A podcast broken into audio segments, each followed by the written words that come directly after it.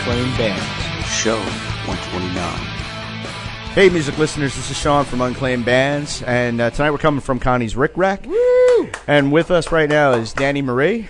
Welcome. How Hey, you welcome, doing? Welcome. Thank you. Thanks for having me. Oh, uh, it's our pleasure to have you here. Um, before we get really into the interview and all that, um, why don't we listen to something so everybody out there knows what your music's about? What are we going to let them hear? Sure, this is a, a new song I just released with Brooklyn Shanti called uh, Garden of Ghosts. Okay, this is Garden the Ghosts.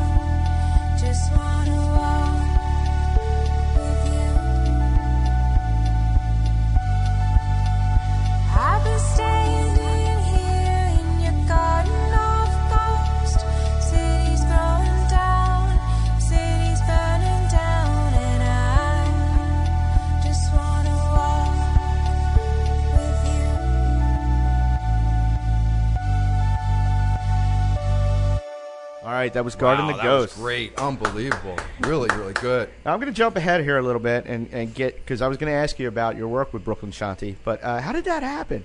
How did you get together with that? You got two songs featured on there. Yeah, so uh, Brooklyn Shanti and I met, I guess, about three or four years ago. Um, he lives in Brooklyn, uh, in Bed-Stuy, and um, a mutual friend had introduced us to each other. He heard me uh, play a song called "Run," and uh, he really liked it and um, kind of recorded it on the spot for me. And then um, a few months later, approached me about working together with him on a couple different things. Um, and he uh, recently released his album last month called Bed Style. And basically, um, the whole idea of the album is to have different people collaborate with him on different things. So I was featured on a couple songs with him. Um, he comes from a hip hop background. Um, he also uh, comes from a Bengali background, so he Oh, has a lot of different things infused in the album with that.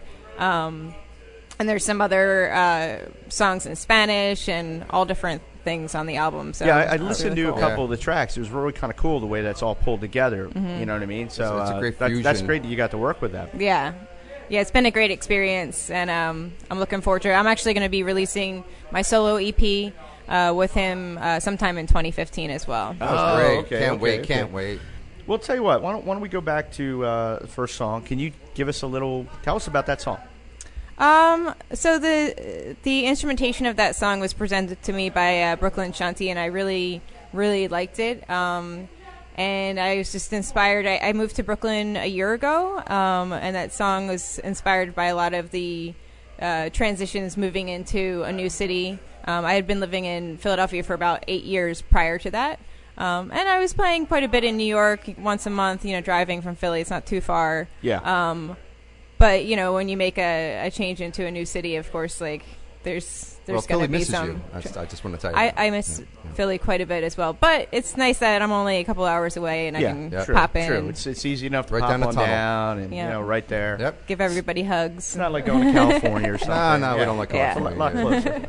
lot, lot yeah. closer. well, you know, from uh, tell us how you how did you get started in music? I mean, did you come from a musical background? Have you been playing since you were young, or Yeah, um, well, I grew up playing classical piano, and um, I was involved in choir. I was in the marching band, things like that, all the way through high school. Um, I also studied voice um, at West Chester University, um, so that's kind of brought That's what great. brought me to Philadelphia. Um, and after I graduated from college, I I um, I started to learn how to play guitar a little bit Yeah. throughout college. My dad actually plays, um, but I never really picked up the instrument. I just kind of always thought, eh, I don't know if I can do it or not. Once I started really playing and learning the basic chords and things like that, I became more comfortable in the songwriting process. Um, and it's also a lot easier to bring a guitar out to an open mic than a piano. Um, Yeah, a little bit. Just a little bit. Not much. Just a little bit. Uh, it's you know, my piano one. case. What do you No. think it was? A hernia? well, it's going to be one You know, soon. I like how you can strap it to the back of the, you know, the baby grand to your back and Yeah. walk with it. That might be a problem. but um but yeah i started uh playing in the in the suburbs of philadelphia and uh my roommate at the time I, I would start writing different songs and she's like oh you know you should go to philly and you should play your songs there at the open mics i was like i don't know it's a city it's so scary i can't go by myself That's why he's not here on open mics. Uh, it's less scary. I, I'm a scared. I'm a scared of Philly. yeah so no. i i um i finally i finally went to the city and um one of the first places i went to was a place called lickety split on south street oh yeah. Yeah. and You um, I met Ron Bauman uh, there, and a lot of other people, um, Katie Barbato and uh, and uh, Scott Ratenoff, a lot of people in the music scene here, and everybody was so welcoming, and I couldn't believe it. And um, I actually met um, a group called the Discount Heroes as well. Yep, I know discount. Heroes. Um, so uh, Frankie, who's in that band, um, is also one of the founders for Connie's Ric Rac, um, as well as uh, Ron Bauman. But it, um, just going back to like meeting them, it's just I was just welcomed into the music community here uh, with open arms. I wasn't expecting it, and it was just a little creaky in here. So- Beans. Sorry, go on. Zombies Um, coming out. I, I couldn't believe you know how welcoming the scene was, and uh, and uh, I just I, I developed mostly through playing in open mics, and I came from a marketing background as well. My dad's been involved in sales, and uh, you know I, I kind of hit the ground running with that too, helping to put together shows with other musicians and and come together with the whole community to put put that together as well. Well, you know, speaking of that, and obviously we're here at. Sorry, I got that again. Uh, can someone get me pepped up? You stop eating the beans before Uh, interviews. right, Beano. Hey, we can make them a sponsor. I'm Uh, working on it. I digress. There you go. Um, you know, speaking speaking of do, booking shows and everything, uh, and we're here at Connie's. Uh, you do you do you've played Connie's before, and you do you do other shows as well. Booking. Do you have anything coming up uh, in the near future or anything? Yeah, um, so Reverend TJ McGlinchey is another Philadelphia artist, and we actually have a band called Lovers League, um, where we basically play each other's songs as duets, um, alongside it with uh, Christopher Davis Shannon and Dean Gorfty. Um, and TJ and I have been producing a lot of different shows throughout Philadelphia for the past couple years or so, um, and we are going to be putting together a holiday showcase here um, at Connie's Ric Rac um, on December 7th. Um, so basically, the format is we'll have about 20 to 25 musicians play one holiday song and one original song. Wow. Oh, sweet. And we're actually tomorrow we're going to be doing the same format, but Yeah. uh, as a tribute to Patsy Cline and Willie Nelson. Um, and everybody will play. You know, we'll One have and 25 one, one artists and and one one Oh, cover cool. and one original. That's cool. Um, and the Are- goal is to get everybody together. You know, to to hang out with each other, enjoy each other's uh, on, versions of the of the songs, and then also hope that you know random people that um, like Patsy Cline and Willie Nelson come out Yeah. to the show, and same thing with the holiday show. So, so I'm curious. Uh, how did how did you guys come up and choose those two artists? Um, actually, I had the idea of putting together a Patsy Cline tribute, and it was going to be an all-female um, showcase. And a couple of my guy musician friends were like, "Well, what about us?" So I was like, "Oh, I guess I could put Willie Nelson in because he wrote Crazy." So I put that together, and that's kind of how the combination. That's how of they it came together. Yeah. That's, that's great. I like I like that combo. A lot, like that a lot of people end up, you know, especially when it comes when you think country or whatever. Right. They'll do Yeah. Johnny Cash nights and stuff like that. Yeah. And No, I think- Patsy and I, I like that. That's I a little love overdone. Patsy though. Cline. You can't Patsy say- Cline and Willie Yeah. Nelson. Yeah, Yeah, Yeah. it's a great that's combination. A great combination. Now, with um, you mentioned uh, that you guys formed uh, Lovers League.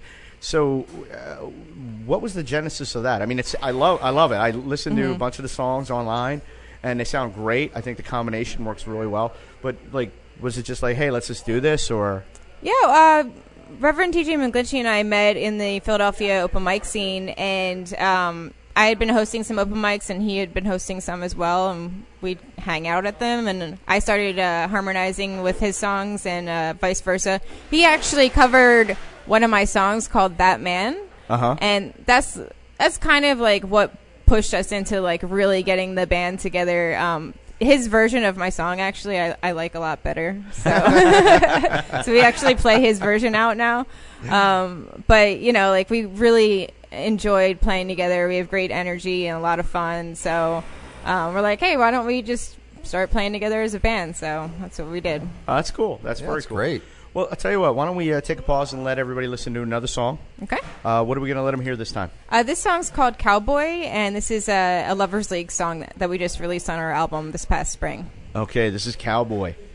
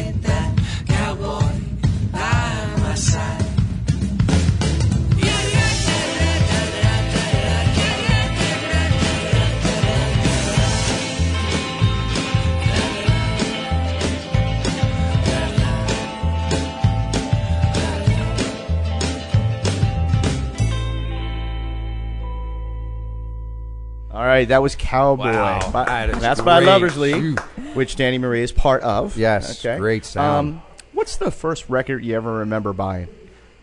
First record I remember buying. Wow. Um, I bought um, with my allowance money Okay. way back in the day for my Fisher Price record player. That's how long. That's how far back we're going gotta here. love that. Um, my I bought a Madonna White Heat actually, which is like kind of random, and and Debbie Gibson. Yeah. Uh, Debbie Gibson on vinyl. That was my first one. And Debbie Gibson Electric Youth actually became my first tape that I owned. But Okay. Wow. but yeah, those are the the first two. Those first two, Madonna Yeah. and Debbie Gibson. Yeah. What, what a So you- combination You, that is. played the Debbie Gibson first because the Madonna probably melted the Fisher Price record Yeah, yeah, after that, right? Probably. Little Satan came out. It's so risque back yes, then. it was. That's cool. That's cool. um, you know, with with um, with your independent work on your record Impulse back in 2010, uh, working with uh, Brooklyn Shanti, and now uh, forming Lovers League, and then you're also working on new material for your for your record, right? For a new record, new EP coming Yeah. up. Um, are, do you have any other uh, any other aspirations? Anything else you, you want to do that's creative that, that you want to bring in? Because you strike me as a creative person beyond just music.